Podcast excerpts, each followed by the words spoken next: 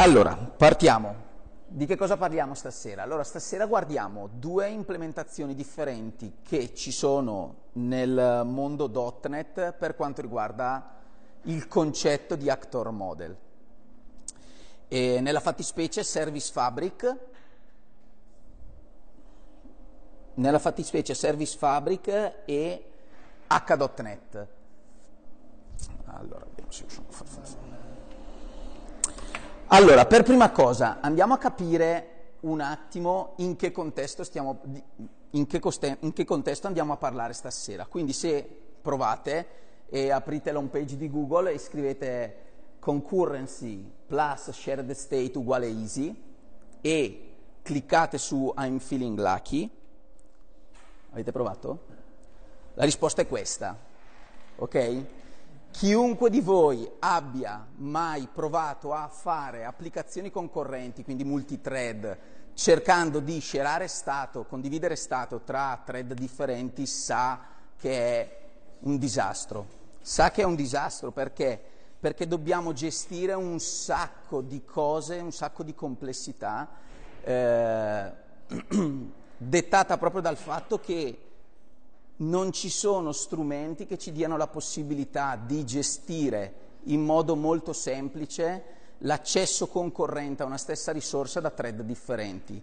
Quindi ci inventiamo meccanismi tra, quali lock, quali semafori, quali mutex. Chi ha avuto la fortuna di lavorare in questo modo sa che fare debugging di applicazioni del genere è devastante perché ri- se c'è un bug, riportare il sistema nello stato in cui il bug è capitato è pressoché impossibile perché ripercorrere tutta la sequenza di quello che è successo con accessi concorrenti sulle stesse risorse è veramente complesso. Però il problema qual è? Il problema è che, se vedo che qualcuno si addormenta, io alzo la voce, quindi non mi preoccupo. Eh, il problema è che gli scenari in cui ci troviamo, da, a, ci troviamo a lavorare sempre più spesso ormai sempre, sia dalle, dalle applicazioni più semplici a quelle, a quelle, più complesse, sono applicazioni che richiedono per forza di cose del, um, una gestione avanzata della concorrenza e quindi il pensare di farle e gestire la gestione della concorrenza in, um, in autonomia potrebbe, non, potrebbe non essere la scelta migliore. Questo è quello che succede è che quando partiamo e quando iniziamo a sviluppare la nostra applicazione multithread concorrente, in teoria dovrebbe funzionare in un modo, ma la pratica è, e vedo che sorridete, quindi siete d'accordo con me. Quindi andiamo a capire l'actor model in che cosa ci può essere d'aiuto. Allora, innanzitutto, chi di voi aveva già sentito parlare di actor model? Ok, allora, l'actor model viene definito, adesso non so se è il termine corretto, diversi anni fa, nel 73, eh, e non relativamente al mondo dello sviluppo, quindi non eh, diciamo insieme a qualche tecnologia particolare, ma eh, viene definito da Carl Hewitt ed è un modello matematico ed è un modello matematico che serve per sviluppare applicazioni concorrenti. Se noi andiamo a vedere la, la definizione che trovate su Wikipedia, la, questa è la definizione e le cose più importanti, adesso si vedono forse poco, però della definizione sono quelle messe in eretto, in grassetto, quindi il fatto che l'actor model si sposa perfettamente a scenari in cui abbiamo computazione concorrente, quindi se non, non, siamo nello scenario, quindi abbiamo un'applicazione, adesso non me ne vengono in mente di applicazioni dei giorni nostri che non abbiano necessità di, di, di computazione concorrente, ma se avessimo un'applicazione single thread, questo, l'actor model non ci aiuterebbe per, per nulla in quegli scenari. La cosa importante che dice la definizione di actor model è che tutto passa attraverso i messaggi, cioè qualsiasi componente del nostro sistema e qualsiasi componente del nostro sistema è un attore, può parlare con gli altri attori mandandosi dei, mandandosi dei messaggi. Quindi vuol dire che non c'è conoscenza tra un attore e l'altro e l'unico modo di comunicare è mandarsi dei messaggi.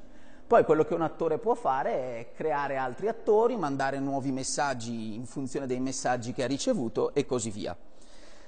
Questa è la definizione formale di che cos'è l'actor model. Attenzione che non stiamo parlando di una tecnologia, stiamo parlando di un formalismo matematico.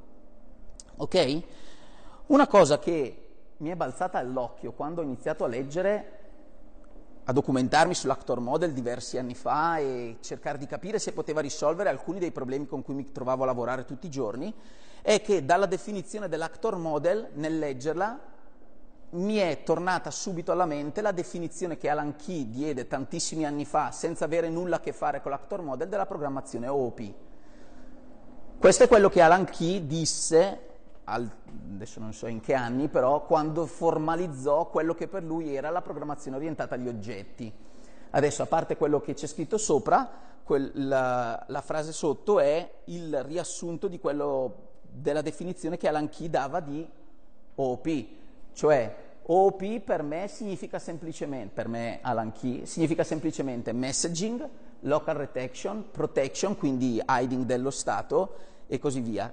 Io nel leggere la definizione dell'actor model mi sono ritrovato moltissimo nella definizione di OP e adesso dopo un paio d'anni che sviluppo applicazioni con questo paradigma mi rendo conto che forse il modo più corretto, tra virgolette, per dire veramente sto sviluppando un'applicazione seguendo il paradigma OP sia quello di sfruttare, un, di sfruttare il modello matematico alla base dell'actor model.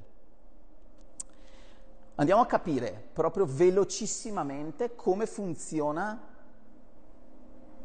l'actor model in sé, quindi le tecnologie che poi andremo a vedere che implementano l'actor model, quindi che eh, prendono il formalismo matematico e lo traducono in una tecnologia, in linea di massima hanno tutte una, un approccio simile. E qual è questo approccio? Abbiamo detto che la nostra applicazione verrà composta da tantissime componenti che non si conoscono direttamente tra di loro, cioè noi siamo abituati in OOP a avere una classe a una referenza ad un'altra classe, ne può invocare i metodi, può eventualmente vederne lo stato interno e così via. Eh, invece con gli attori quello che succede è che l'applicazione è fatta da un ecosistema di attori, abbiamo detto che ogni attore può parlare con gli altri attori mandandogli dei messaggi, vedremo poi come, quello che succede è che ogni attore è un processo single thread. Sembrerebbe completamente fuori rispetto a quello che stiamo cercando di risolvere, cioè abbiamo detto che l'actor model serve per risolvere tutti i problemi che abbiamo in applicazioni in cui c'è fortissima concorrenza e la soluzione qual è? È quella di utilizzare tanti componenti single thread. Sembra un po' stridere, ma invece questo approccio semplifica notevolmente la vita. Perché? Perché ogni attore è single thread e ogni attore ha una sua coda locale dove vengono messi i messaggi che gli vengono inoltrati dagli altri attori. Ok? Il single thread, il thread singolo che gestisce l'attore non fa altro che scodare il primo messaggio nella coda, eseguirlo, farlo eseguire all'attore e poi procedere a quello successivo. Ok? Voi immaginatevi di l'applicazione più complessa nella quale avete lavorato, quella che vi faceva sorridere nelle slide di prima, e portatevi in uno scenario, dallo scenario in cui lavate, in uno scenario simile, ovvero partizionare la vostra applicazione in tantissime piccole componenti che facevano tendenzialmente bene poche cose e poter ragionare su quella componente iesima in modalità single thread. Quindi zero problemi di concorrenza all'interno di un attore, perché un attore fa una cosa alla volta. C'è un messaggio nella coda, lo faccio. Ce ne sono cento, ne faccio uno, finito, passo a quello successivo, finito, passo a quello successivo. Quindi non ho mai la necessità all'interno di un attore di dover gestire concorrenza. Ok? Quindi all'interno del, della piccola cellula che compone poi l'ecosistema complesso ho la vita semplice perché è semplice by design, perché lì ragioniamo single thread. Le tecnologie che ci mettono a disposizione questo ecosistema poi fanno viaggiare tutti questi attori in modalità concorrente. Quindi tutti questi, questi attori che lavorano single thread poi vivono in un ecosistema che è multithread. Andiamo a vedere un po' quali sono le implementazioni più famose del, del, modello matematico dell'actor model. Vabbè, quella più famosa che ha dato origine a tutto è Erlang, che è piuttosto vecchiotta, nel senso che è stata, è stata sviluppata da Ericsson nell'81, negli anni 80 comunque, e sta ritornando prepotentemente alla ribalta negli ultimi anni, grazie anche a una sua derivazione che è l'Ixir. Eh, e che caratteristica ha Erlang rispetto alle altre tecnologie che andremo a vedere dopo? Che l'infrastruttura, cioè tutto ciò che serve per far funzionare il suo actor model è nativo nella piattaforma. Cosa vuol dire? Erlang ha una sua virtual machine, come Java ha la sua e .NET ha la sua, Erlang ha la sua, ha la sua virtual machine. Tutto quello che andremo a vedere noi dell'implementazione di H.NET e che è sviluppato in H.NET a livello di una, di una, class library, quindi di una componente che viene montata sopra la, sopra la, virtual machine di .NET, in Erlang invece è nativo nella piattaforma. Questa è la caratteristica che differenzia Erlang rispetto a tutte le altre. Dopo Erlang, negli ultimi anni, nel, um, 7-8 anni fa, ha iniziato un progetto sul, sulla JVM eh, che prende il nome di H, eh, che è l'implementazione appunto dell'actor model per la JVM, nasce essenzialmente per Scala, però ovviamente essendo interoperabile può essere utilizzato anche da Java. Nel mondo Microsoft la primissima implementazione, almeno che ho incontrato io, è Orleans, che era un'implementazione di Microsoft dell'Actor Model ed è tramite questa implementazione Microsoft ha sviluppato la parte di back-end di Halo, per esempio del gioco della, dell'Xbox. Adesso Orleans è diventato, è diventato open source e negli ultimi anni nel mondo .NET le due implementazioni più famose, passatemi il termine, sono H.NET che non è altro che un porting del, del framework H per la JVM e i Reliable Actor di Service Fabric, che è quello di cui parleremo, questi due ultimi due sono quelli di cui parleremo in questa chiacchierata insieme. Allora, iniziamo ad andare a capire innanzitutto che cos'è Service Fabric e che cosa sono i reliable actor di Service Fabric. Allora, questa non è una sessione su Service Fabric, quindi andremo a dare un attimino di contesto di cosa Service Fabric è per tutti i dettagli, poi chiedete a Massimo, nel senso che Microsoft l'ha sviluppato e poi ha detto a Massimo tu testalo. Però Service Fabric è una piattaforma, non è un framework ok? Service Fabric è una piattaforma, vedetelo un po' come un orchestratore, come un, proprio una piattaforma che agevola lo sviluppo di applicazioni con il paradigma che negli ultimi anni è diventata più una buzzword che altro, che è quella dei microservizi. Quindi va a risolvere un sacco di problematiche di chi sviluppa applicazioni partizionandole in piccoli servizi che fanno bene una cosa soltanto, gestendo gli upgrade in place, gestendo tantissimi altri scenari. Quindi dobbiamo vedere Service Fabric come una piattaforma, non di sicuro come un framework. All'interno Service Fabric poi ci dà anche un SDK con il quale possiamo sviluppare applicazioni da far girare nella, nella sua piattaforma. Okay? All'interno di questo SDK ah, ci sono anche i reliable actor di cui, di cui, stavamo parlando prima. Però questo è Service Fabric, cioè questa slide qui vi fa vedere esattamente cosa Service Fabric è. Okay? Quindi un insieme di componenti che gestiscono diversi aspetti del ciclo di vita di un'applicazione. Quindi eh, come fanno a comunicare due microservizi all'interno di un cluster? Vorrei poter, non, vorrei poter, non, sapere esattamente dove un microservizio è deployato, perché se questo microservizio viene spostato su un altro nodo non dovrei dover cambiare l'IP del nodo cui de- con cui devo invocare questo microservizio e quindi c'è un modulo di Service Fabric che si occupa di questo, c'è la parte di Federation che permette di fare setup del cluster e tante altre parti.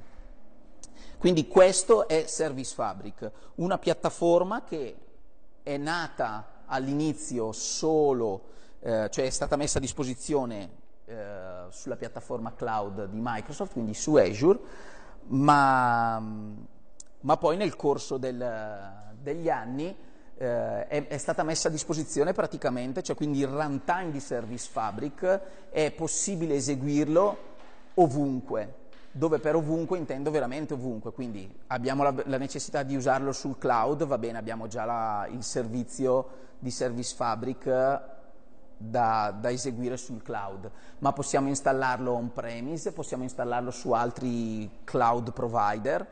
E adesso mi sembra addirittura in GA c'è anche la versione per Linux, quindi il runtime di Service Fabric può essere installato su Linux e quindi il cluster di Service Fabric non è più fortemente accoppiato col sistema operativo Windows.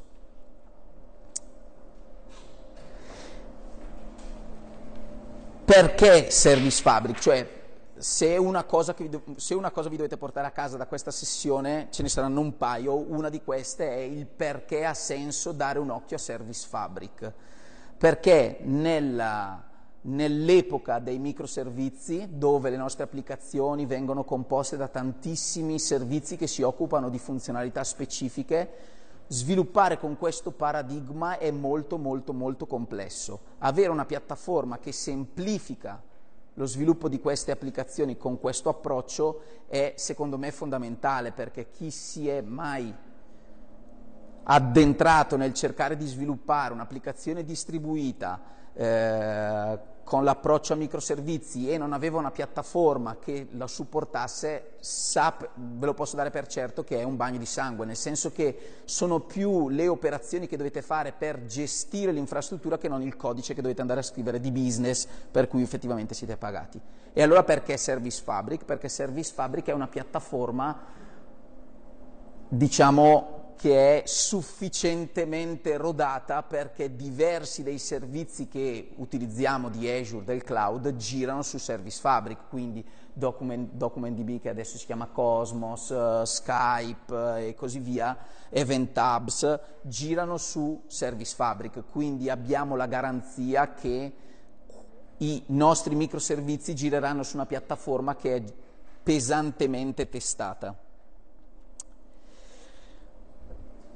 Allora, andiamo a capire un attimino che cosa sono i reliable actor di Service Fabric. Allora, innanzitutto, mi sono dimenticato di dirlo all'inizio, quello di cui parleremo è, è una storia vera, nel senso che è quello che, che è capitato a noi eh, quando abbiamo iniziato ad approcciare lo sviluppo. Abbiamo cercato di capire se lo sviluppare un'applicazione con l'actor model poteva eh, fittare nei contesti in cui ci troviamo a lavorare noi, a quel punto nel momento in cui ci siamo accorti sì potrebbe esserci utile, eh, lo step successivo è stato ok come facciamo? Um, e siamo arrivati a queste due tecnologie di cui, di cui stavamo parlando prima, quindi Service Fabric con i suoi Reliable Actor e H.NET Visto che volevamo sfruttare tutte le potenzialità di Service Fabric, il nostro primo approccio è stato quello di utilizzare i Reliable Actor di Service Fabric, quindi sfruttando l'SDK che Service Fabric ci mette a disposizione, usa, eh, utilizzare la sua implementazione dell'Actor Model in modo tale che fosse già nativo eh, e utilizzabile all'interno della piattaforma. Che cos'ha di particolare che cosa hanno di particolare il Reliable Actor di Service Fabric? Allora, innanzitutto è un'implementazione particolare dell'Actor Model, perché nello specifico chiama, è un'implementazione di quello che si chiama Virtual Actor Model. Che differenza c'è rispetto ad un Actor Model tradizionale? La differenza es- essenziale è che con un Virtual Actor Model, che è la stessa implementazione che trovate anche su Orleans, quando voi mandate un messaggio ad un attore, non è importante che quelle, quell'attore a cui state mandando un messaggio esista, ok? Perché nell'implementazione di un virtual actor model quello che succede è che la piattaforma si accorge che qualcuno sta cercando di parlare con un attore, se questo attore non esiste è la piattaforma che ne fa il wire up prima di consegnargli il messaggio, ok? Quindi diciamo che tutta la parte di life cycle degli attori non è onere dello sviluppatore ma è onere della piattaforma. Ok, cosa completamente diversa per esempio in H.NET, nel senso che se io mando un messaggio ad un attore che non esiste, quel messaggio viene perso. Ok? Quindi questa è la, è la caratteristica principale che differenzia i reliable actor, è una delle caratteristiche principali che differenziano i reliable actor di Service Fabric da, dall'implementazione di H.NET. Vedremo che ce ne sono delle altre. E poi qui ci sono altre caratteristiche, quindi i reliable actor uh, sono sono partizionati, possono essere stateful uh, e sono montati sopra un'altra componente di service fabric che sono i reliable service, però a noi questo, questo interessa poco. Andiamo a capire solo veloce veloce cosa significa, si vede? Sì. Cosa significa creare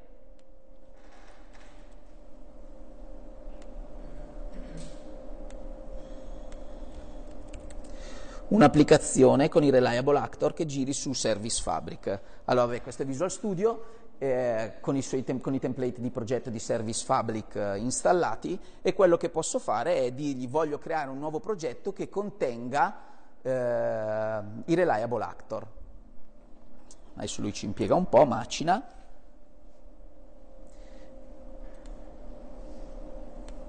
Però quello che interessa a me è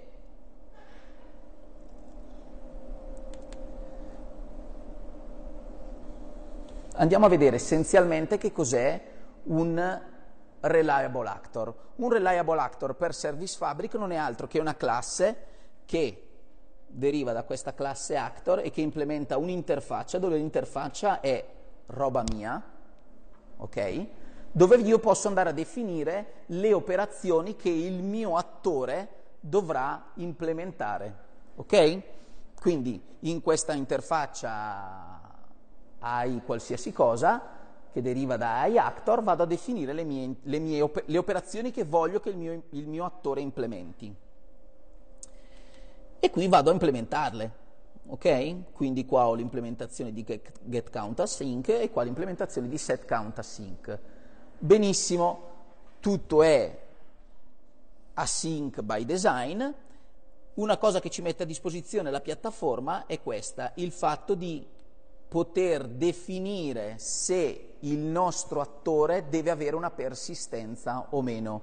Cosa significa? Dato che io posso mandare dei messaggi a questo attore, ma siamo, abbiamo detto, in un contesto di un sistema distribuito, questo attore sta in memoria sul nodo A e riceve dei messaggi. Benissimo. A un certo punto, per qualche motivo, il nodo A o il, mio, il processo che gestisce il mio attore fallisce, ma abbiamo una piattaforma Service Fabric che si occupa di gestire l'alta affidabilità del sistema. Quindi che cosa succede? Succede che Service Fabric prende quell'attore e lo sposta su un altro nodo. Benissimo, ma se io non ho persistito lo stato, quello che succede è che quando questo attore riparte su un altro nodo, riparte dal suo stato iniziale, quello con cui io l'ho definito, che in alcuni scenari può andare benissimo, in altri scenari un pochino meno. Quello che succede è che Service Fabric ci dà la possibilità, in modo molto semplice, sfruttando i suoi reliable actor, di decorare le funzionalità di un, reliable, di un attore de, di, di, tipo reliable actor dicendogli voglio che, sua, che, la, che questo attore abbia anche una persistenza, ok? A questo punto quello che succede è che ogni volta che tramite, suo, tramite questo metodo particolare, questo oggettino particolare state manager, andiamo a modificare lo stato di questo reliable actor, la, l'SDK di Service Fabric interagisce con la piattaforma e quello che succede è che lo stato di, una, di questo attore viene salvato in locale sul nodo che sta eseguendo effettivamente quel, l'operazione di quell'attore e poi replicato anche su altri nodi che, guarda caso, saranno quei nodi su cui Service Fabric sposterà l'attore o il processo di, che gestisce questo attore nel caso di fallimento, in modo tale che quando l'attore ripartirà su un altro nodo avrà comunque la replica del suo stato e potrà ripartire dal punto in cui era, aveva iniziato.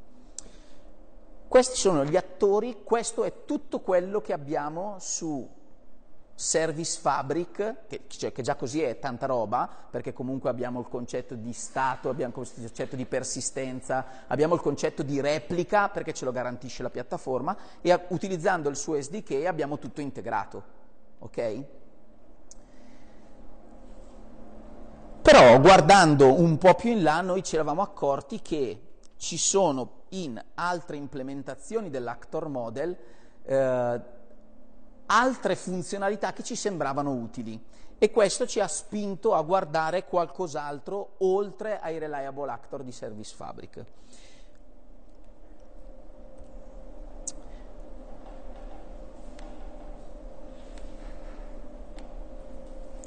E quindi nella fattispecie H.NET, chi è che ha, ha avuto modo di provare o che usa in produzione H o H.NET? Ok.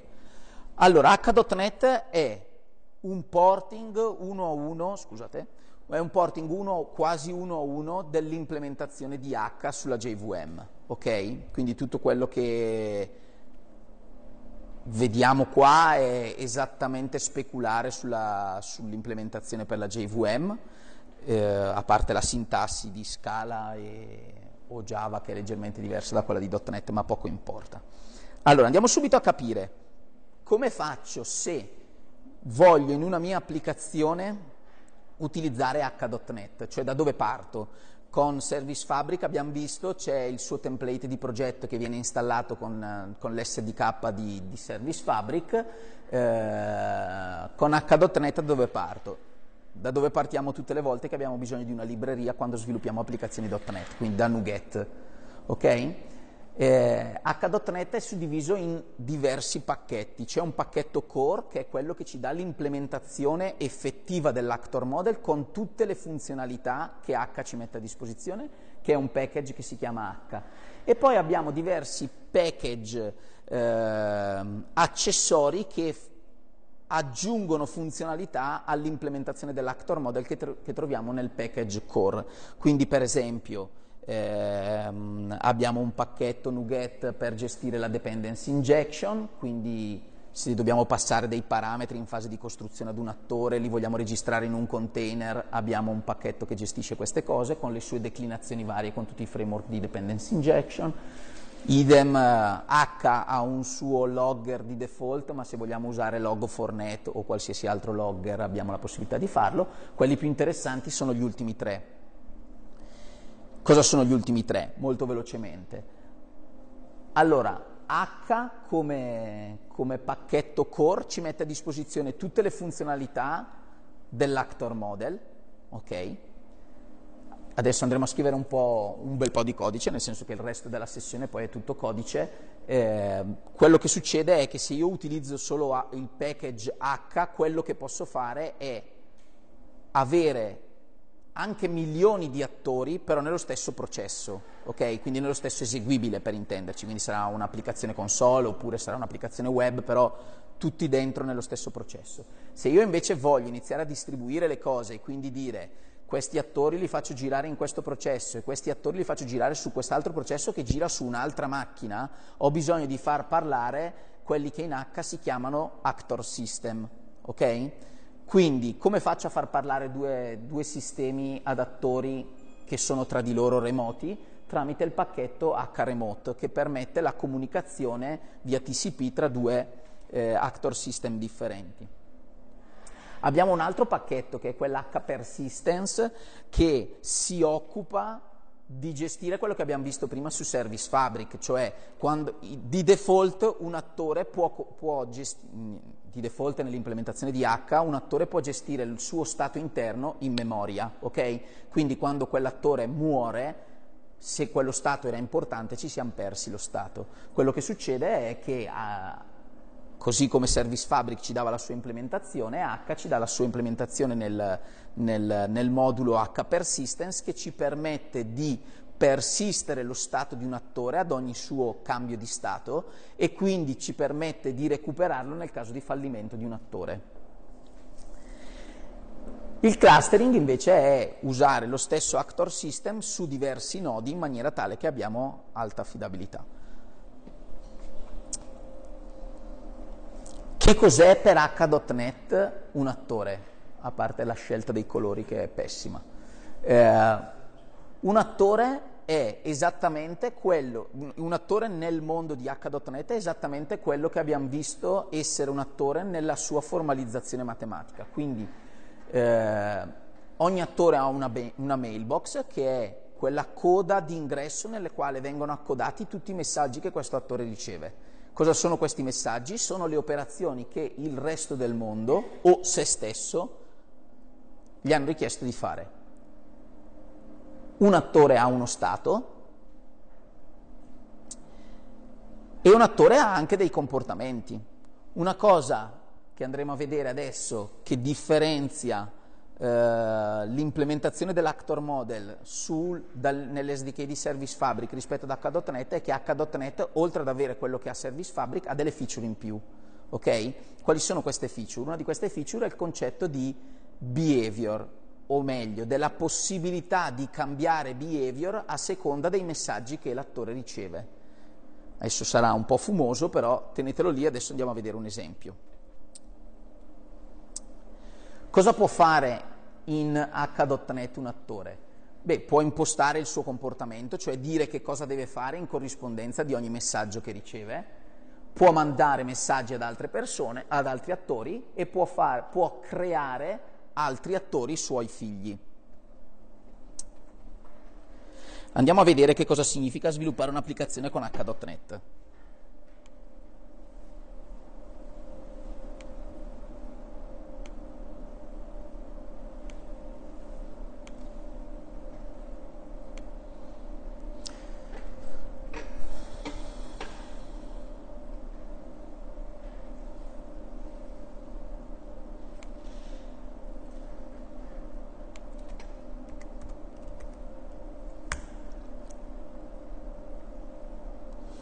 Quindi semplicissima console application, voglio iniziare, NuGet, che la rete ci assista.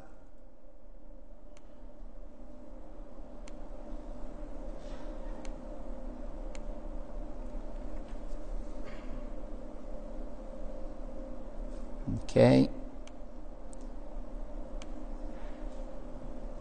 Lui installa la libreria di H più alcune dipendenze e andiamo a vedere come possiamo fare a creare il nostro primo attore. Si legge o è, pic- si legge o è piccolo il, il font?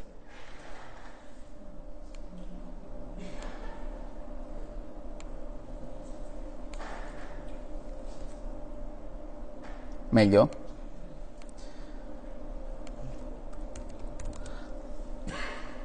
Allora, per H, per H un attore non è altro che una, una nostra classe qualsiasi che implementa la sua classe base receiveActor. Ok? Questo receiveActor ci dà la possibilità di istruire la libreria di H, cioè, o meglio il runtime di H, per dirgli ok, a me interessa, io so gestire questo messaggio, questo messaggio e questo messaggio, e a fronte di questo messaggio devo fare questa cosa, a fronte di questo messaggio faccio quest'altra cosa, a fronte di quest'altro messaggio faccio quest'altra cosa.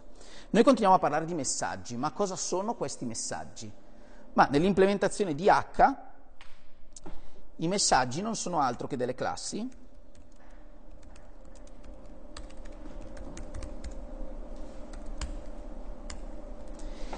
e la particolarità non è un obbligo, cioè non è un constraint, nel senso che non è che il compilatore non compila o avete degli errori runtime se non lo fate, ma una buona regola è quella di implementare questi messaggi, cioè quindi questi l'unico protocollo di comunicazione che avete tra un attore e l'altro sono questi messaggi, di, di, implementarli in modo tale che siano immutabili. Ok? Dato che abbiamo detto, siamo partiti dall'inizio abbiamo detto, sviluppare applicazioni concorrenti con uno stato condiviso è un delirio, ok? Quindi ci siamo detti, partizioniamo la nostra applicazione in tantissimi piccoli attori, ognuno che sa fare bene le sue cose ed è single thread, L'unico modo che hanno questi attori per comunicare è quello di scambiarsi messaggi, quindi un attore non può andare a vedere lo stato interno di un altro attore. Quindi se l'unica cosa che si possono scambiare gli attori sono i messaggi, se io li rendo immutabili, continuo a garantire il fatto che non ci sia shared state tra thread differenti. Ok? Perché questa è l'unica cosa che avranno in comune i vari attori, cioè le uniche classi, gli unici oggetti che condivideranno. Quindi nel nostro caso andiamo per esempio a creare questa classe che non... adesso intanto facciamo così, dopo vedremo se ci serve. Cosa significa crearlo immutabile? Significa per esempio avere un costruttore che prende i parametri, ne inizializza le proprietà, ma le proprietà sono solo in get, quindi chiunque dovesse voler creare una nuova istanza di questo messaggio lo può fare semplicemente chiamando il suo costruttore e passandogli il valore e chiunque lo riceverà l'unica cosa che può fare è leggerne il valore. Ok? Quindi non può fare niente di più, non può fare niente di meno. Questo ci garantisce il fatto che però se io creo un messaggio con la proprietà value impostata a 10, chiunque lo riceva non la può cambiare, ok? E quindi non abbiamo shared state. Andiamo a vedere qua così che cosa significa. Ops, sorry. Cosa significa dire ad H che un particolare attore deve gestire un messaggio? Derivando dalla classe receiveActor abbiamo questo metodo receive che ci permette di dire ok, quando ricevo il messaggio count ops,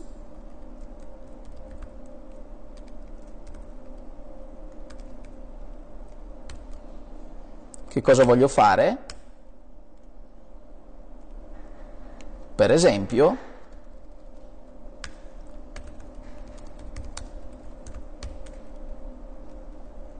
vado a incrementare la mia variabile interna del valore che mi è stato passato nel messaggio. Ok?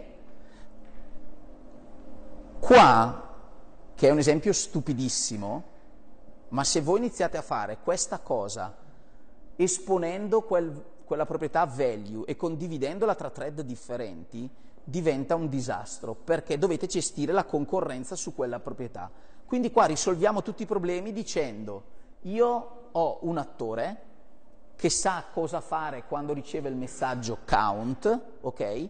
Dalle, all'esterno non interessa nulla di quello che lui fa quando riceve il messaggio count, ok? All'esterno non è visibile il suo stato interno, L'unico modo che abbiamo per potergli dire incrementa o decrementa il valore del tuo, tua, del tuo, stato di un particolare valore è mandargli un messaggio, ok? Ma quindi cosa significa questa cosa? Significa che se io voglio chiedere adesso a questo attore, magari gli ho mandato 5 messaggi, somma 5, somma meno 3, somma 12, somma è, e dirgli ma quanto vale adesso il tuo valore? l'unico modo che ho è quello di mandargli un messaggio chiedendogli qual è il suo stato interno. Ok? Quindi, per esempio, se volessi fare questa cosa, cosa dovrei fare? Dovrei crearmi un messaggio.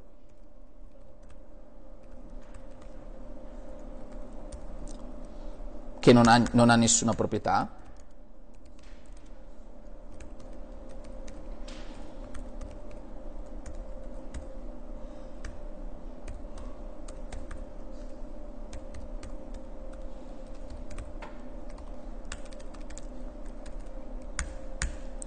Quindi un messaggio per fare la richiesta e un messaggio per gestire la risposta e quindi qua io dovrò andare ad aggiungere un altro, la gestione di un, nuovo, di un nuovo messaggio e che cosa dovrò fare qua? Qua dovrò rispondere a chi mi ha chiesto mi dici come sei messo, gli dovrò rispondere col messaggio get value response con il mio stato interno, ok? E quello che possiamo fare è, utilizzando le API di H, è dirgli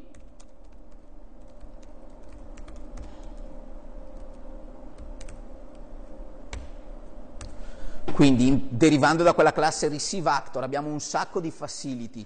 Una delle facility è quella di sapere chi è che ci ha mandato il messaggio. Ma attenzione, il chi ci ha mandato il messaggio non è che abbiamo l'istanza della classe o dell'attore che ci ha mandato il messaggio. Abbiamo una sorta di proxy al quale possiamo dirgli rimanda il messaggio indietro. Quindi quel sender è un iActor ref, per intenderci, che è il riferimento alla mailbox dell'attore che mi ha mandato questo messaggio. Perché quello che noi possiamo fare è semplicemente accodare alla mailbox di un altro attore un messaggio. In questo caso l'altro attore è colui che me l'ha mandato, quindi quel sender, non, non sto parlando direttamente con l'attore che me l'ha mandato, ma quel sender è l'indirizzo della mailbox a cui io accoderò il messaggio di risposta.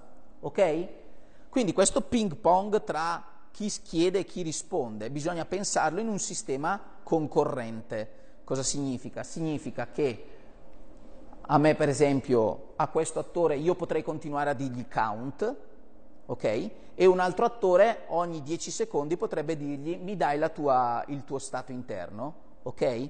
Quello che succede è che, dato che all'interno di un attore le operazioni, abbiamo detto, sono serializzate, dobbiamo gestire, cioè tutta la comunicazione di attori deve essere gestita in modo consono. Cosa vuol dire? Vuol dire che non abbiamo più la possibilità, per fortuna, di dire chiamo un metodo su quella classe quella classe fa in modo sincrono, procedurale, tutto quello che deve fare e quando esce dal metodo ritorno al punto in cui io l'avevo invocato e vado avanti. Ok? Non ho più questa possibilità procedurale di scrivere le applicazioni, che da una parte è un male perché diventa più complesso gestirle, da una parte è un bene perché è tutto asincrono by design. Ok? Quindi nell'esempio che dicevamo prima, quando c'è un attore che manda a questo attore qui conta, conta, conta, conta, conta, e c'è un altro attore che a un certo punto gli dice mi dai il tuo valore, il tuo stato interno, il valore del tuo stato interno, quello che succede è che la risposta non è immediata, potrebbe anche capitare dopo x millisecondi, secondi, a seconda di quanti messaggi questo attore ha in coda prima di ricevere quello get value request. Ok? Quindi chi manda i messaggi, cioè se io sto mandando un messaggio ad un attore e mi aspetto una sua risposta, in uno scenario asincrono, l'unico modo per gestire una comunicazione del genere è che tutte le chiamate, cioè tutte le richieste e risposta hanno un concetto di timeout. Cioè io ti mando una richiesta, se tu non mi rispondi entro X, dove X è da scenario a scenario, io ipotizzo che tu sia andato in fallimento e quindi cosa faccio? Ci riprovo perché ho bisogno di avere la risposta, piuttosto che sei andato in fallimento, quindi rispondo a chi mi aveva chiesto qualcosa, non te lo so dire. Ok?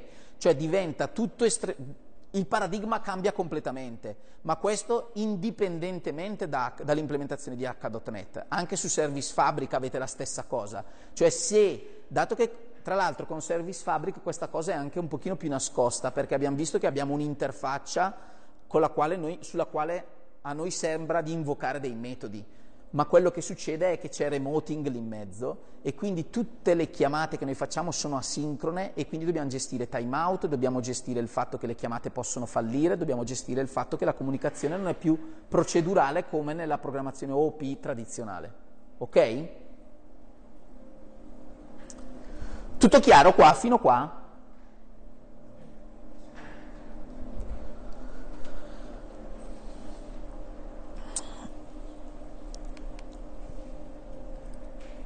Ops.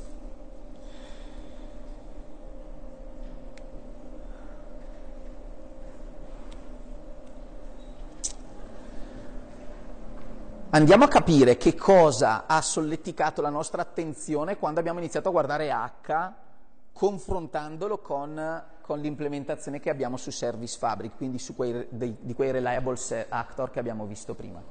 H, così come tante implementazioni di actor model, quindi Erlang, quindi eh, l'implementazione sulla JVM, così, mettono a disposizione una feature che è particolare ma diventa fondamentale per garantire la reliability delle nostre applicazioni, che è il concetto di gerarchia.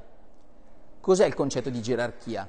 Abbiamo detto che la nostra applicazione, sfruttando par- l'approccio con l'actor model, è composta da una serie più o meno gro- grossa di attori, che sono le cellule minime di cui si compone la nostra applicazione. Ogni attore può parlare con un altro attore scambiandosi messaggi, benissimo, ma adesso introduciamo un nuovo concetto. Gli attori non sono tutti allo stesso livello, ma gli attori sono in gerarchia, cioè ogni attore ha un padre, sempre, e ogni attore può avere dei figli. Ok?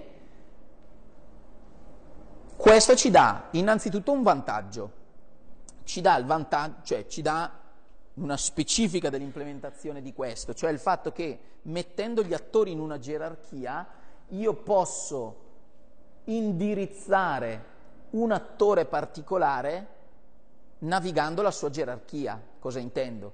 Intendo che se questo qui fosse, se invece di essere pallini fossero le folder su un file system, voi avreste e voleste andare su quell'ultimo pallino là sotto, quello che fareste è folder 1, folder 2, folder 3, ok? Quindi concatenate tra di loro. E la stessa cosa avviene per gli attori, quindi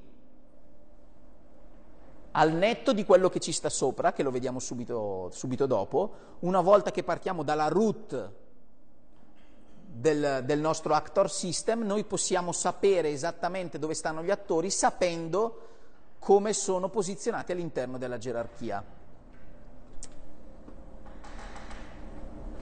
Quindi un attore, quando voi avete bisogno di sapere dove sta un attore, fisicamente non vi interessa, ma quello che vi interessa sapere è il path con cui lo potete raggiungere. Una volta che avete questo indirizzo, poi fisicamente dove sta questo attore poco importa, però lo sapete raggiungere e quindi una volta che, avete, che avete il riferimento alla sua mailbox potete iniziare a rimandargli messaggi. Ok? Ma il fatto di avere una gerarchia ha un'altra cosa vantaggiosa, che secondo me è il vantaggio, è uno dei grossissimi vantaggi dell'implementazione dell'actor model secondo Erlang, H e H.NET, che è questo. Se voi cercate un po' in giro sulla rete eh, e cercate soprattutto su Erlang, ma comunque anche per HH.NET, il motto delle applicazioni sviluppate con queste tecnologie è let it crash, cioè gestire tutto in un'applicazione complessa, cioè gestire tutte le possibili casistiche che possono capitare al vostro software quando il vostro software è mediamente complesso ha una complessità esponenziale, cioè mano a mano che il vostro software cresce, mano a mano le casistiche in cui il vostro software può creare casini aumenta a dismisura. Cercare di gestirle tutte potrebbe essere non la scelta migliore. Quale potrebbe essere un'altra scelta? L'altra scelta è faccio fallire il sistema e cerco di compartimentare il fallimento in un punto in cui non può fare danni. Ok? E questa è la filosofia con cui vengono sviluppate le applicazioni in Erlang, in H e in H.NET. Cosa significa? Significa questo. Noi abbiamo detto che abbiamo una gerarchia. Il pallino rosso là sopra è la root della nostra gerarchia, diciamo l'attore di sistema, l'attore guardiano, ok? Che si occupa di gestire tutta l'alberatura.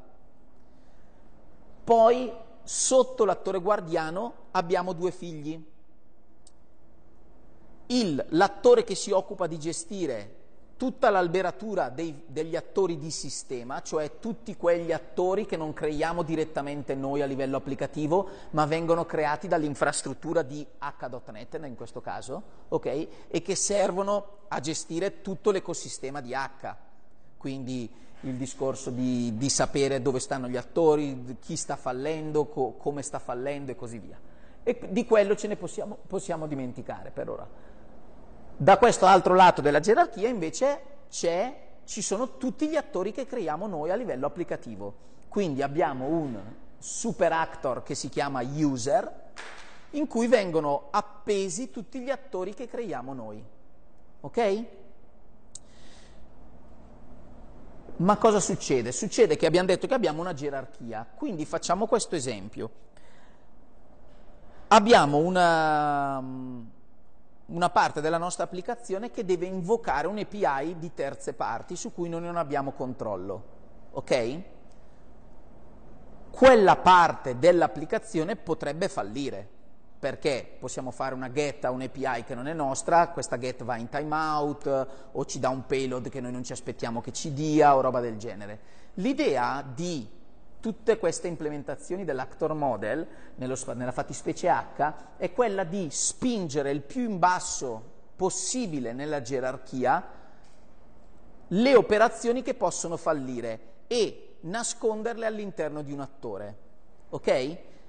Ma non preoccuparci del fatto che possano fallire. Quindi, dentro all'interno, all'interno di un attore non dovreste mai trovare dei metodi che gestiscono, del codice che gestisce eventuali eccezioni. Ok? Quindi la nostra get al servizio di terze parti avremo con un HTTP client faremo questa get. Se questa fallisce, buona lì, vediamo come gestirla ma non internamente all'attore. Perché? Perché ipotizziamo che la, la chiamata get sia all'interno del, di quell'attore che ho chiamato C. Quello che succede è che se C spara un'eccezione, questa eccezione viene, tra virgolette, propagata al suo padre. Ok? E suo, ogni padre ha l'onere e l'onore di essere quello che si chiama supervisor per i suoi figli. Cioè, io, padre, ho n figli, uno di questi figli fallisce, io devo decidere, in base all'eccezione che è stata generata, come mi devo comportare con i miei figli. Ok? Non mi interessa che la, la, l'operazione sia, in, sia fallita, ok? Se mi arriva una timeout exception, a me padre, probabilmente la scelta più intelligente è quella di dire va bene, creo un altro attore figlio che sa fare la get e provo a farglielo rifare, perché probabilmente è un problema transitorio e quindi se ho avuto un timeout prima, al prossimo giro probabilmente va. Ok? Questo è il modo che H.NET ci mette a disposizione per gestire di, per gestire ciò che non è un happy path, cioè quei, quegli scenari in cui qualcosa può, andare, può, può non andare nel, ver, nel verso giusto. Ok? Il concetto di gerarchia ce lo semplifica, perché se noi riusciamo a spingere queste cose il più in basso possibile, possiamo isolare le parti del sistema che possono fallire. E quindi isolandole nel momento in cui c'è un fallimento, c'è un fallimento in quella parte del sistema, quella parte del sistema che è un attore o una serie di attori si spengono e i loro padri decidono come reagire a, questa, a, questa, a questo fallimento. Andiamo a vedere di che cosa sto parlando così arriviamo poi alle demo interessanti. Allora, facciamo così, proviamo a implementare una gerarchia. Quindi, questo qui è il, nostro, è il nostro attore che si occupa semplicemente di contare e dobbiamo fare in modo che possa fallire. Quello che facciamo è che dobbiamo mettergli un supervisor davanti. Quindi, quello che andremo a fare noi adesso è, in modo molto semplice, così.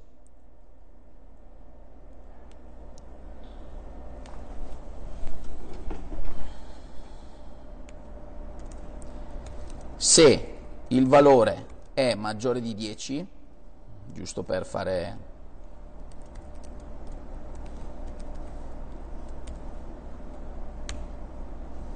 Ok?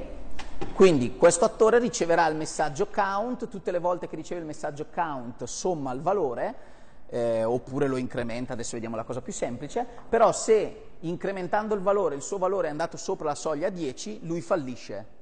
Ok?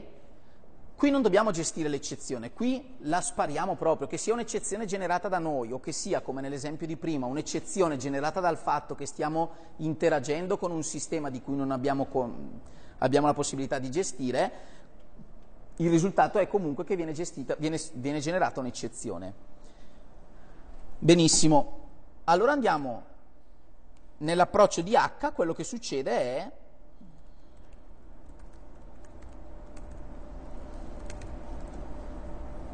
è quello di gestire quello che si chiama supervisor, coordinator, chiamatelo come volete.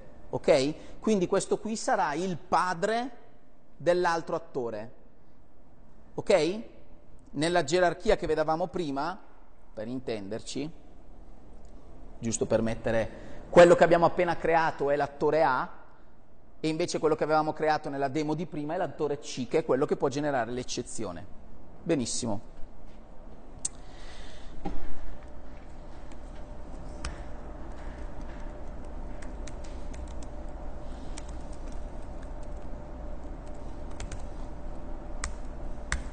Questo qui non ha niente di diverso rispetto all'altro, comunque sarà sempre un attore di tipo, una classe che implementerà la classe receive actor, niente di più, niente di meno.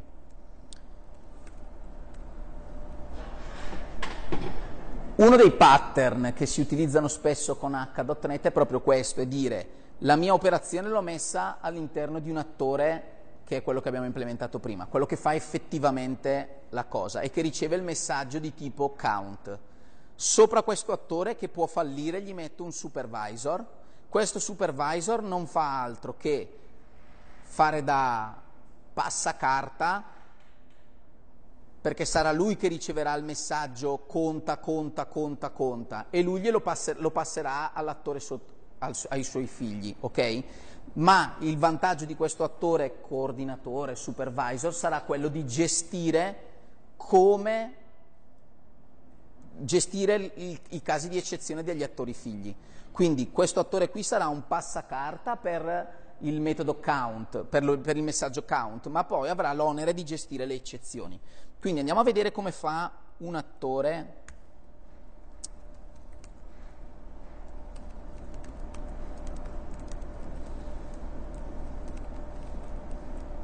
Come vedete qui il codice è esattamente quello di prima. Quello che succede però è questo qua, facciamo così, rendiamola un po' più complessa. Questo count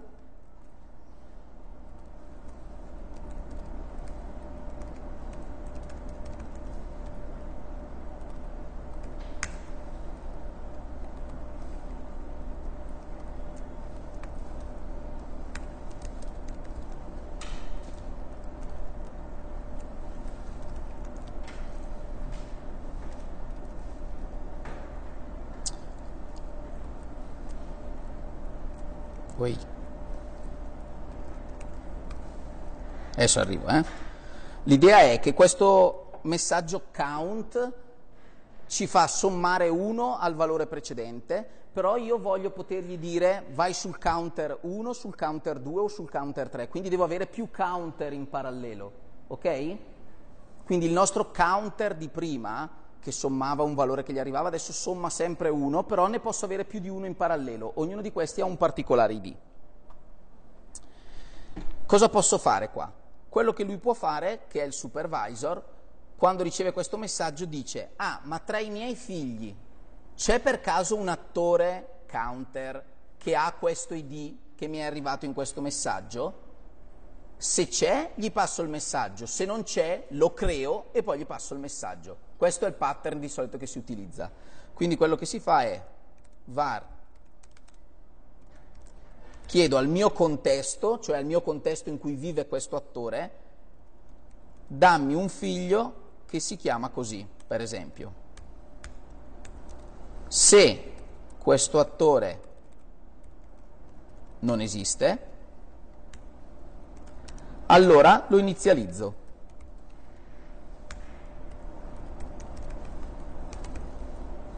Adesso vediamo che cosa ho fatto in queste, in queste poche righe di codice. Allora, nella prima riga, context.child con il nome, lui sta andando, l'infrastruttura di H sta andando a vedere nei figli di questo attore se ce n'è uno che si chiama così.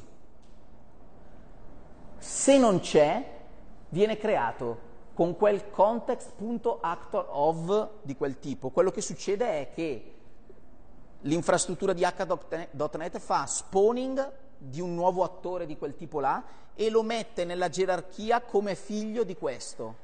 Ok? Quindi il path è sempre deducibile. Questa è, differ- una delle grosse differenze che abbiamo con uh, l'actor model su Service Fabric. Su Service Fabric questa cosa non è necessaria, perché l'implementazione che abbiamo su Service Fabric abbiamo detto essere un virtual actor model, quindi non mi interessa sapere se un attore con cui voglio parlare è, esiste già o meno, ok?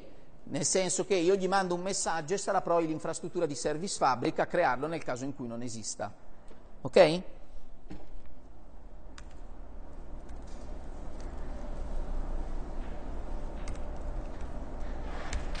E poi quello che faccio è, indipendentemente che esistesse prima o non, esist- o non esistesse, lo creo e quindi a quel punto l'attore esiste e gli passo il messaggio e lui farà quello che deve fare.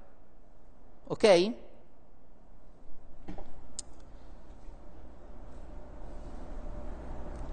Ops.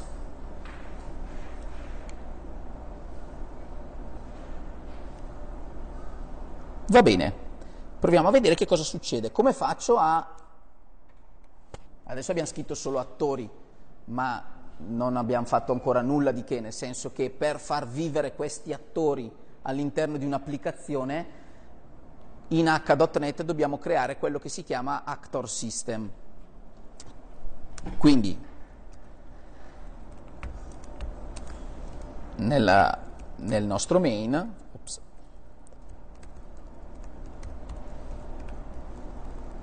quello che dobbiamo fare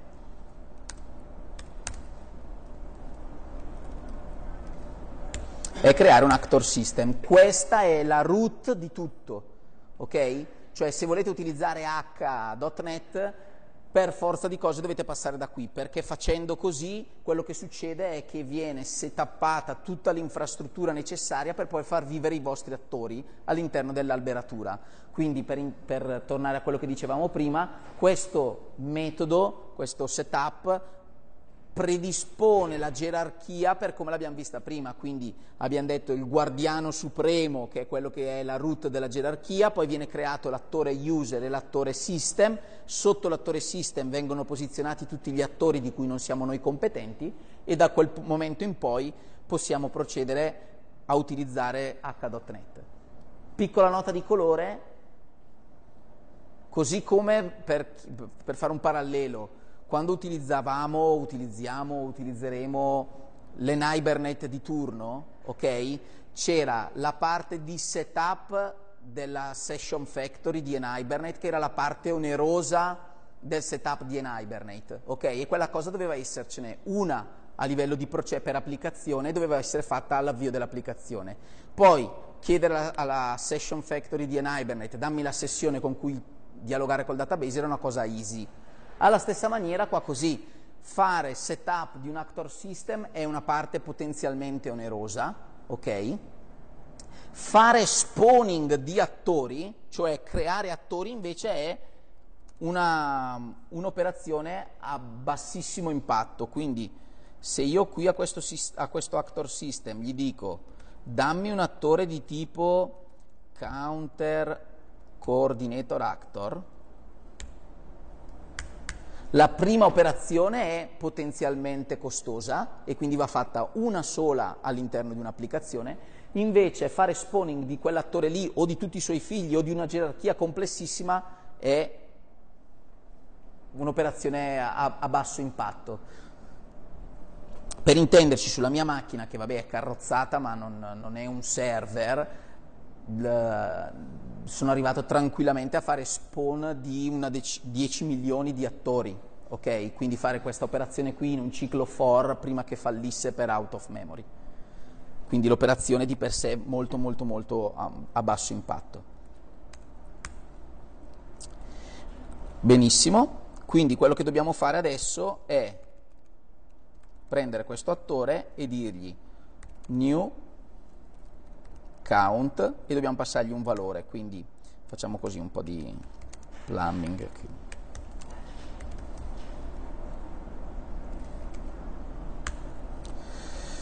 Eh,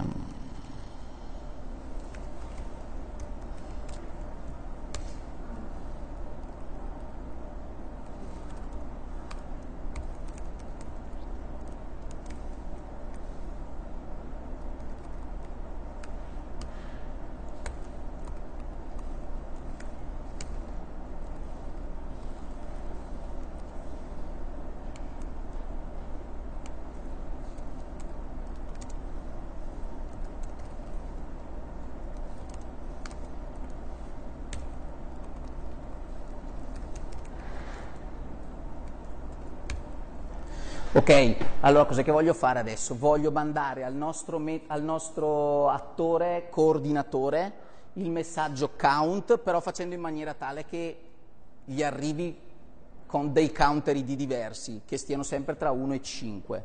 Ok?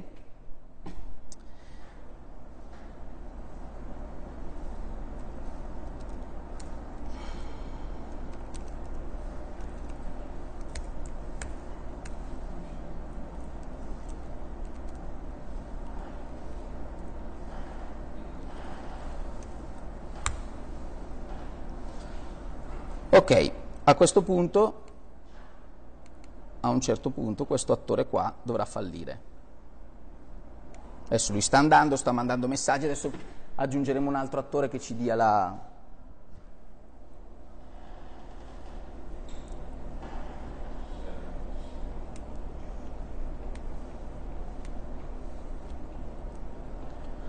A un certo punto, mi auguro,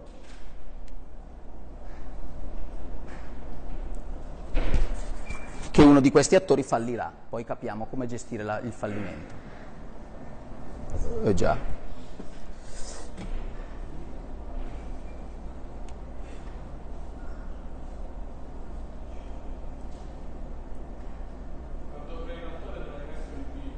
Merci, grazie. Stavo pensando che c'era qualcosa che non andava. Ovviamente quando creo questo attore figlio gli devo dire qual è il suo ID, perché sennò ogni volta ce n'è uno nuovo.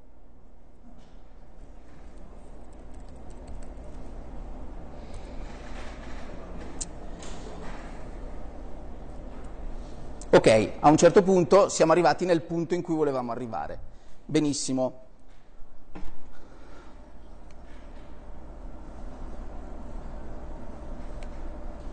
Prima di gestire l'eccezione, andiamo a vedere come possiamo sfruttare il concetto di gerarchia per parlare con attori differenti conoscendone il loro path e dopo andiamo a gestire questa eccezione qua. Quindi, per esempio, eh, console writer actor. Questo qui sarà un attore che si occupa di scrivere sulla console i risultati.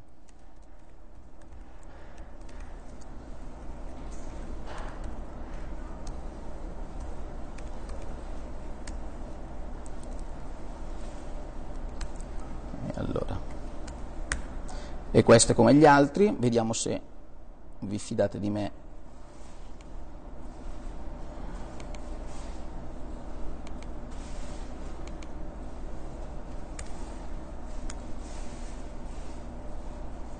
Questa ok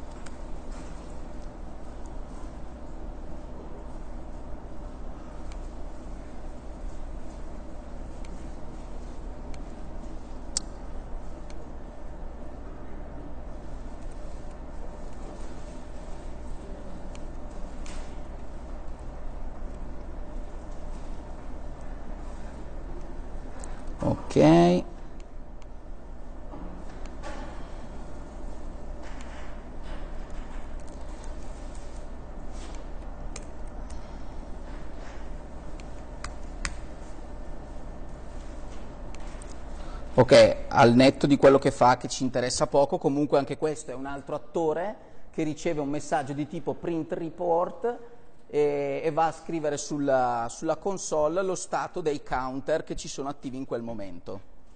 Ok?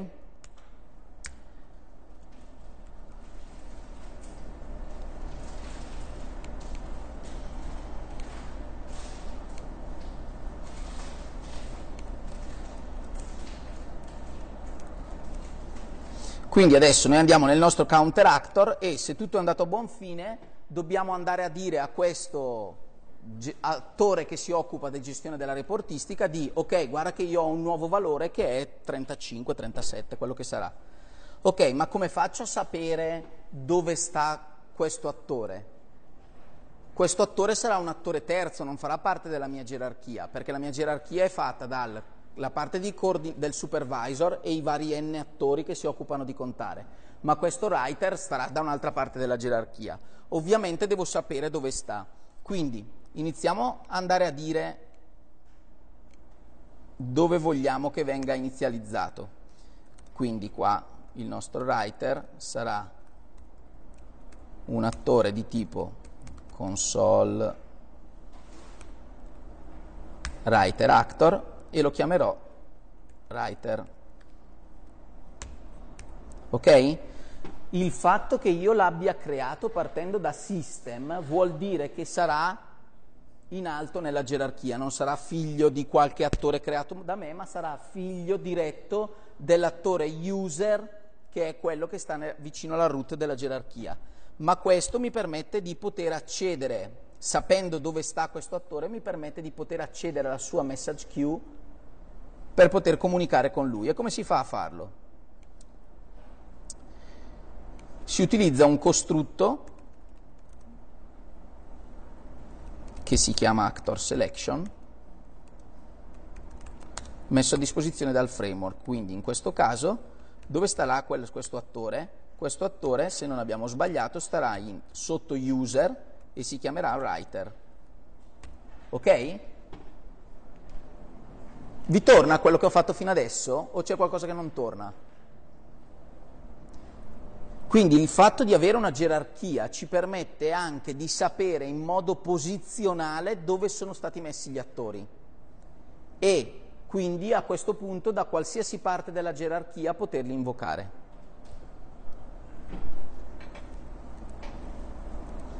Ok, quindi quello che possiamo fare adesso qua è fare writer.tell new print report. Scritto giusto magari. Di solito funziona meglio.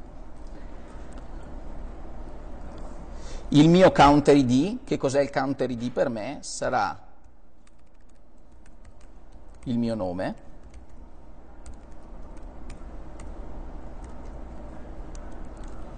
E il valore che voglio che lui printi. Quindi disattiviamo un attimo questo e proviamo a farlo funzionare, vediamo se funziona. A parte il fatto che non ci vediamo niente e che forse è meglio mettere un,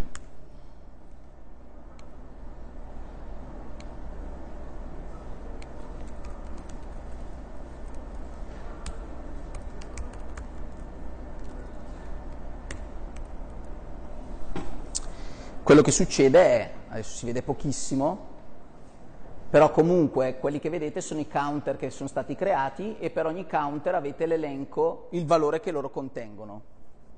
Ok?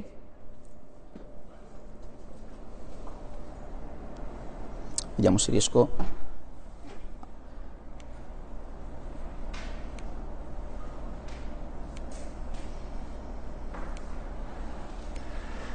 Meglio? Ok, adesso no, avendo tolto la, la gestione del, della regola di business per cui se andiamo sopra un certo valore deve dare eccezione, loro continuano a incrementarsi e qui è stato creato un counter con id 1, un counter con id 2, un counter con id 3, un counter con id 4 e mano a mano vengono mandati in modalità del tutto casuale dei messaggi a questi counter per gestire la cosa. Ok, andiamo a vedere che cosa succede però quando abbiamo un errore.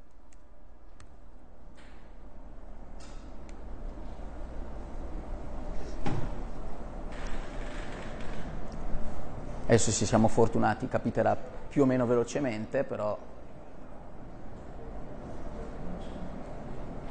Ok, il counter 3 adesso è a 8, tra un po' arriverà a 10 e poi a un certo punto darà eccezione. Abbiamo l'eccezione, però attenzione, eh? Vado avanti, lui vabbè mi logga l'eccezione, però siamo andati avanti tranquillamente. Ma cos'è successo? Il counter 3 ha ricominciato da zero. Per quale motivo? Perché quell'attore lì è fallito. L'attore con i D3 è fallito. Quello che è successo è che l'eccezione che lui ha generato, adesso vabbè qui ovviamente falliscono anche gli altri, è stata propagata al suo padre, che è quel coordinator che abbiamo visto prima. Di default la logica di H è quella di fare restart di un attore che è fallito. Ok? Quindi il nostro coordinatore ne aveva quattro di figli. L'attore con i D3 è fallito, l'eccezione è arrivata al padre, il padre noi non gli abbiamo detto nulla di default, quindi lui dice ok, uno dei miei figli mi ha detto che è fallito, nel, senza saperne leggere né scrivere, quello che faccio è fare restart di quell'attore. Ok? Fare restart di quell'attore però significa che se quell'attore aveva uno stato, e il nostro attore aveva uno stato perché aveva quella proprietà value, ricomincia dal valore di default di quello stato, che nel nostro caso è 0. Ok? Quindi se noi andiamo avanti, adesso non so qual è che è quello fallito, però... Eh, vabbè, adesso falliscono ovviamente tutti uno dopo l'altro.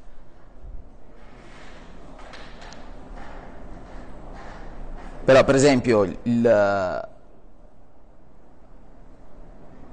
Vedete che piano piano tutti ricominciano da zero, perché piano, mano a mano che falliscono poi ricominciano. Benissimo, ma come possiamo intervenire noi per gestire? Questo qui abbiamo detto che è il comportamento di default, quindi se un mio figlio fallisce, l'unica cosa che posso fare senza saperne leggere né scrivere è farlo ripartire. Stop. Ok? Però immaginiamoci di portarci in una situazione in cui, adesso non, non so farvi un esempio concreto, però prendiamo esempio questo, per il nostro business, se uno di quei counter fallisce, noi ne abbiamo n di figli, ok? Però se uno dei miei figli fallisce, io li devo resettare tutti, perché sennò sono in uno stato inconsistente, ok? Quindi è vero che fallisce il counter con i D3, ma a quel punto se il counter con i D3 è fallito, anche tutti gli altri devono ripartire da zero, perché tanto sarebbero in uno stato inconsistente.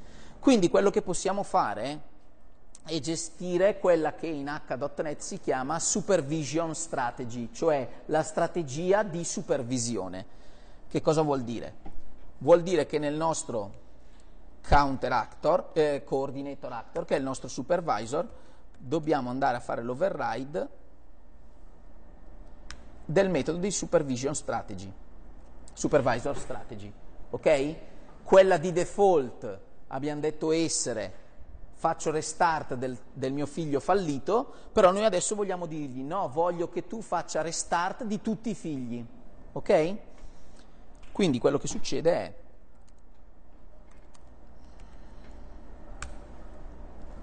c'è questa classe all for one strategy che significa applica quello che ti dico adesso per tutti i miei figli. Invece quella di default è one for one, cioè solo per chi effettivamente ha, ha, è fallito.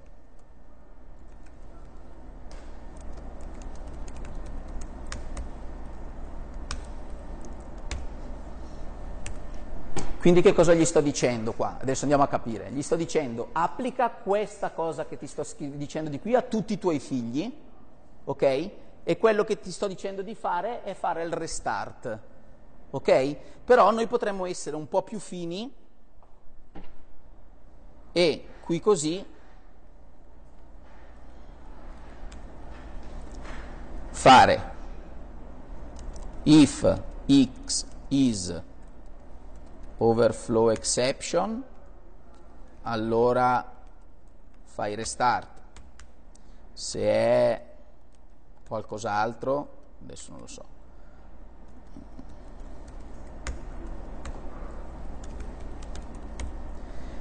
Ok, quindi posso decidere come mi devo comportare verso i miei figli a seconda dell'eccezione che i miei figli hanno generato. Ok? E le direttive che, poss- che un padre può fare verso i suoi figli sono restart, quindi riparti, Resume, che è una cosa che tendenzialmente si cerca di non fare, cioè mantiene anche lo stato dell'attore, ma è una cosa che non si fa. Stop, che vuol dire faccio morire l'attore, figlio, oppure escalate, nel senso che mi è arrivata questa eccezione ma non so come gestirla, ne faccio escalation e va al mio padre. Ma mio padre cosa farà? Avrà una supervision strategy da, che, con cui gestirà questo tipo di eccezione. Ok? Quindi nel nostro caso ritorniamo all'esempio all'implementazione iniziale, che è questa. Proviamo a capire cosa succede. Si vede? Potevo alzare il... no, ancora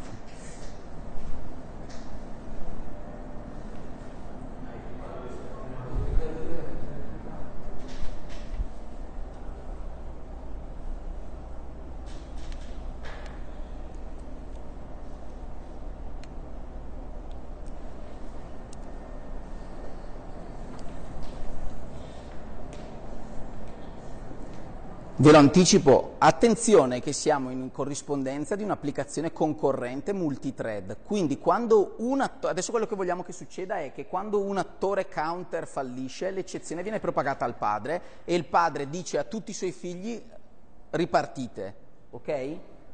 Questo qui è il caso. Però tutti e tre i figli non ripartono esattamente nello stesso istante piano piano adesso vedrete che tutti andranno con il valore a 1, ok? Vedete? Ok? Sono ritornati tutti a 0. Non, che non vi tragga d'inganno la console che dal momento in cui c'è stata l'eccezione al momento in cui abbiamo iniziato a vedere 0 o 1 di nuovo di tutti gli attori non è stato procedurale, ma questo è il motivo per il quale vi dicevo prima attenzione che il paradigma con cui sviluppiamo queste applicazioni è completamente differente. Quanto tempo ho ancora? Allora faccio switch sull'altra solution che così abbiamo già la,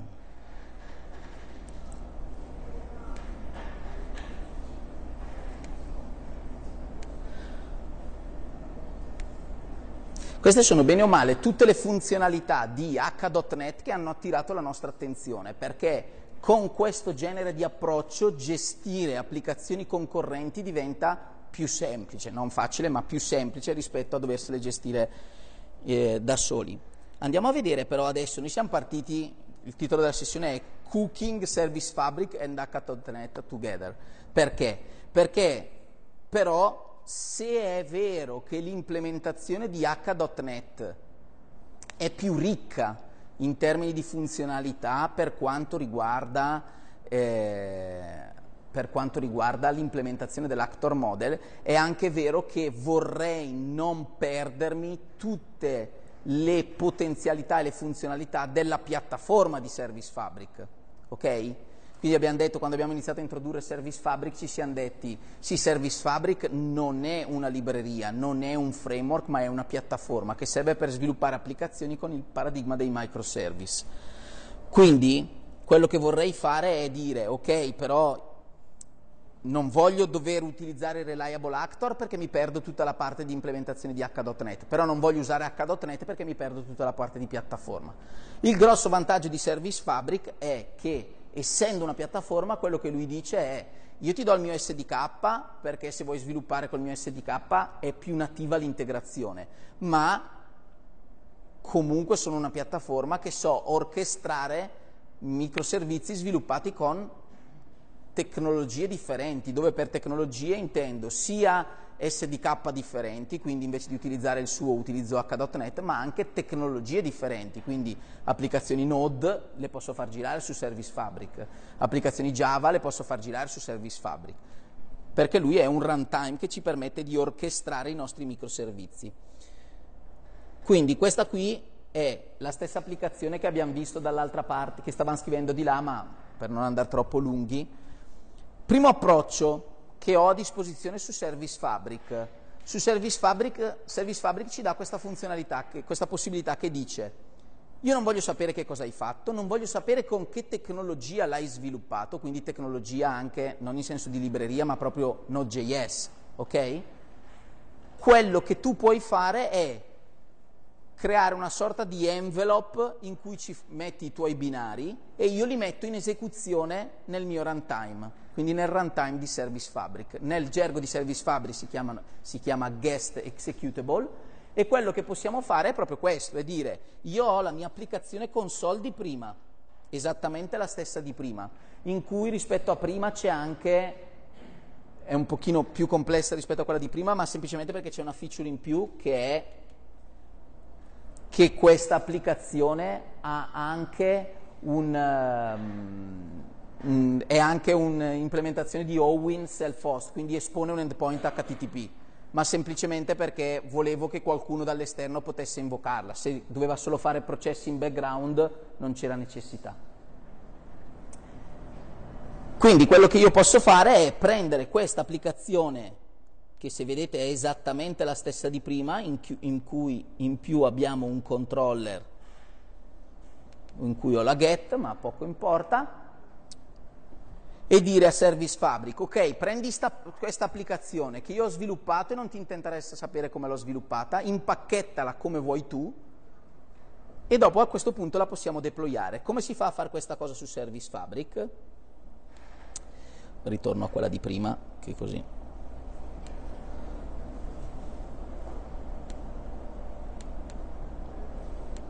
Aggiungiamo un nuovo progetto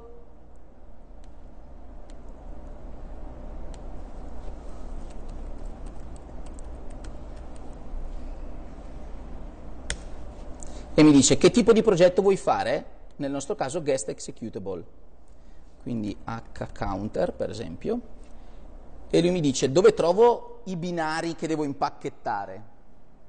Vabbè, li trovi, adesso dove li trova?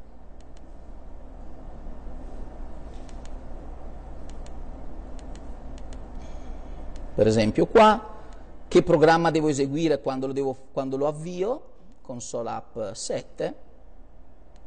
Ok, quello che fa Visual Studio per noi, ma lo potete fare da PowerShell per intenderci, cioè tutto scriptabile questa cosa. La cosa vantaggiosa è anche questa, che l'interazione con Service Fabric è tutta completamente automatizzabile, quindi per i processi di build e per tutto il resto è veramente pensato per questo genere di approccio.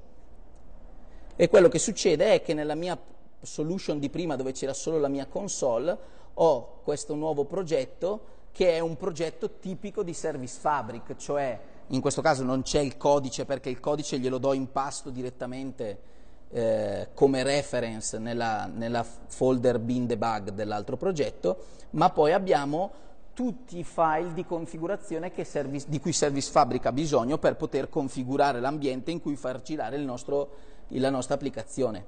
E quello che succede è che abbiamo per esempio il manifest dell'applicazione, quindi per Service Fabric un'applicazione è un insieme di microservizi, quindi l'applicazione è il, diciamo, il, the wall picture, nella quale andiamo a definire i nostri, i nostri microservizi, nel nostro caso ne abbiamo solo uno, che è il nostro hcounter. Adesso non guardiamo più di tanto questo, però quello che succede è che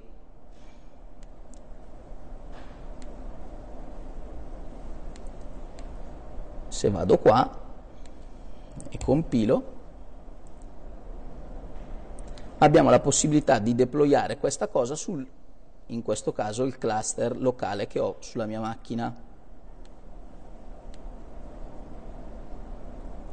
Sperando di non aver lasciato servizi in giro nelle prove di prima, quello che sta succedendo è che Visual Studio sta chiamando degli script PowerShell che sono dentro in quelle folder che vedete là sopra e dopo vi faccio vedere, per impacchettare il mio eseguibile, che quindi non ha niente a che vedere con l'SDK di Service Fabric, lo sta impacchettando e lo sta deployando sul cluster locale che io ho sulla mia macchina. Chi conosce Service Fabric? Che ha avuto modo di ok? Per chi ha sviluppato applicazioni con microservizi, con l'approccio dei microservizi, o comunque chi ha sviluppato applicazioni distribuite, solo questo vale il prezzo del biglietto, ok?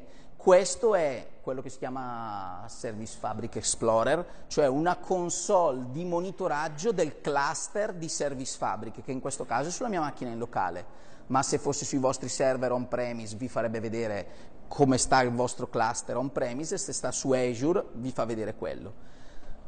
Ovviamente qua avete la possibilità di avere a colpo d'occhio lo stato del vostro cluster, sia nell'ottica del cluster vero e proprio, cioè del, dei server, dei vari nodi del cluster, ma sia delle applicazioni che ci avete deployato.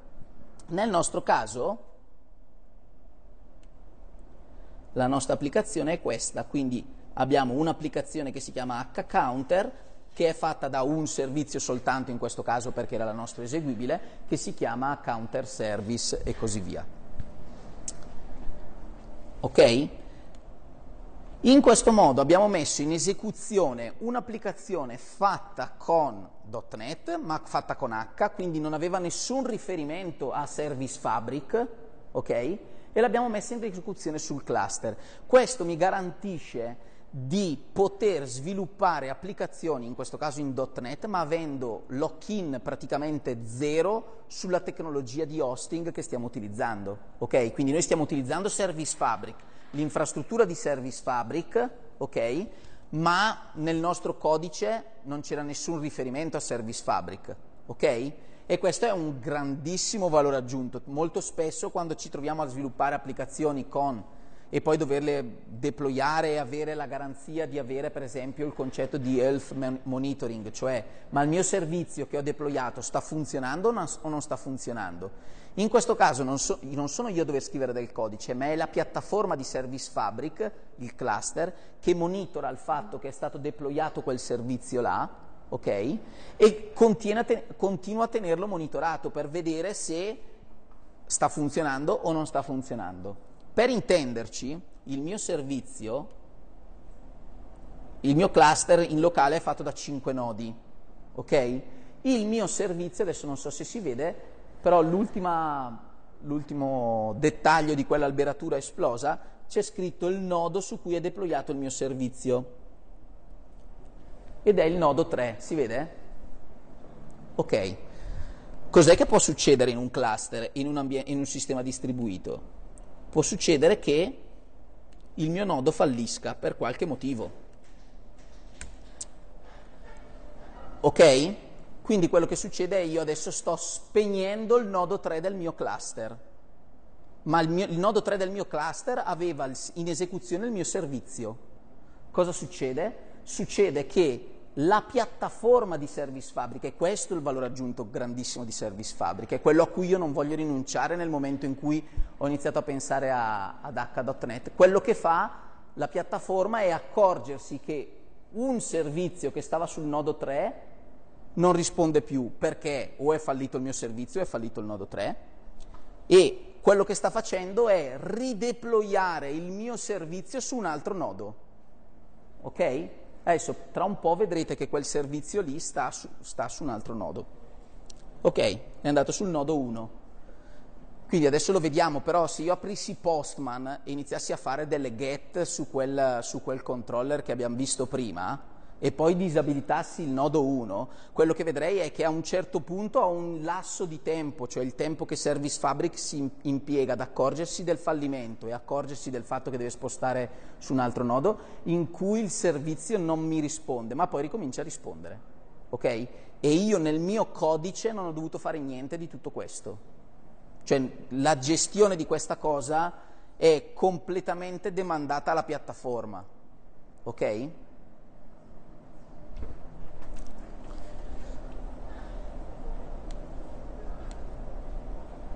messaggio all'autore, se lo conosci il percorso, non posso creare il messaggio e poi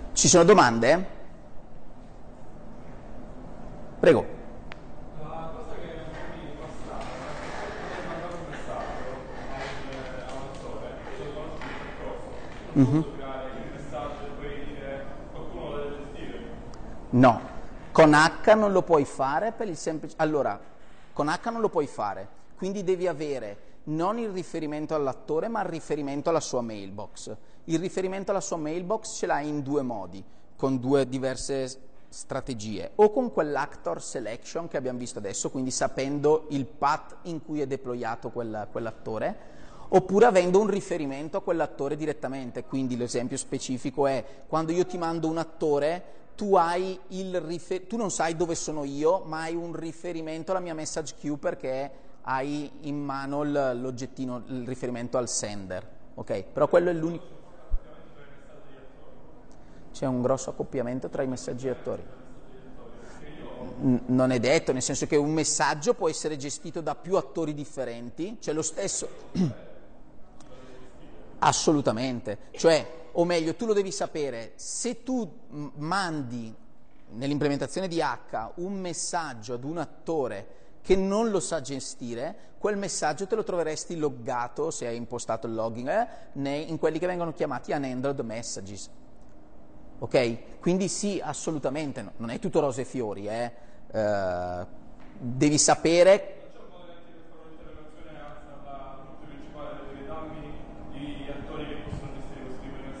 No, quello che si fa di fatti di solito, cioè è un anti-pattern nell'implementazione con H.NET, se tu hai una, una, una, gerarchia molto profonda, non è mai buona cosa fare in maniera tale che un eh, attore che sta in basso alla gerarchia parli con un altro attore in basso alla gerarchia. Quello che succede è che si usa actor selection, ma sempre, cioè tu puoi usarla per ovunque ovviamente, però la best practice è a qualsiasi livello della, dell'alberatura tu puoi fare actor selection sugli attori padri, quelli che io ho chiamato coordinator, ok? Perché quelli dovrebbero essere i tuoi entry point in modo verticale sulle varie feature. Poi come l'alberatura è, è gestita sotto lo sa il suo coordinatore e basta. Però sì, quello che dici tu, quello che dici tu è assolutamente vero, nel senso che se io non so che, che messaggi tu puoi gestire e ti mando un messaggio che non sai gestire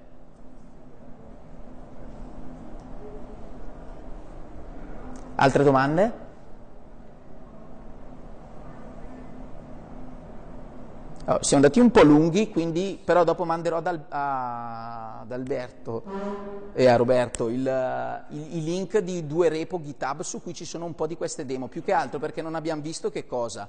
Non abbiamo visto il fatto di far parlare due servizi differenti fatti con H.NET ma ospitati su Service Fabric cioè quello che noi prima abbiamo chiamato remoting, cioè il, il, il plugin remote che abbiamo su, su H.NET, però declinato su Service Fabric, quindi dire ok io ho un servizio che ospita un, un actor system di H.NET, un altro servizio che, occupa, che, ospita un altro sistema, un actor system di H.NET, li voglio far parlare, ok? Quindi questo è il fatto di gestire la persistenza poi del mio stato. Quindi sono tutte cose che si fanno, sono tutte cose che rispetto all'implementazione nativa che ci dà Service Fabric implicano il fatto che dobbiamo scrivere un po' più di codice, perché dobbiamo andare a implementare delle cose, delle interfacce che Service Fabric ci mette a disposizione, ma è fattibile. In quel modo avete, secondo me, il, il massimo dai due mondi, cioè da un'implementazione un po' più completa di un actor model rispetto a quella di Service Fabric, ma avete una piattaforma veramente molto potente che vi permette di fare quello che abbiamo visto noi semplicemente spegnendo un nodo ma facendo monitoring di tutti i servizi, eh, ha un sistema di reverse proxy interno, un servizio di name service interno per cui voi non dovete sapere dove sono ospitati i servizi ma semplicemente tramite il loro nome li potete risolvere e queste cose è tanta roba se dovete scrivervela voi o se la dovete mettere in piedi voi. Cioè, quindi il fatto di avere una piattaforma che lo fa già e che lo fa già da diversi anni e che lo fa su sistemi come quelli che deve gestire Azure, eh, diciamo che è la garanzia che insomma, è sicuramente più testata di quella che potremmo testarla noi. Altre domande? Birra?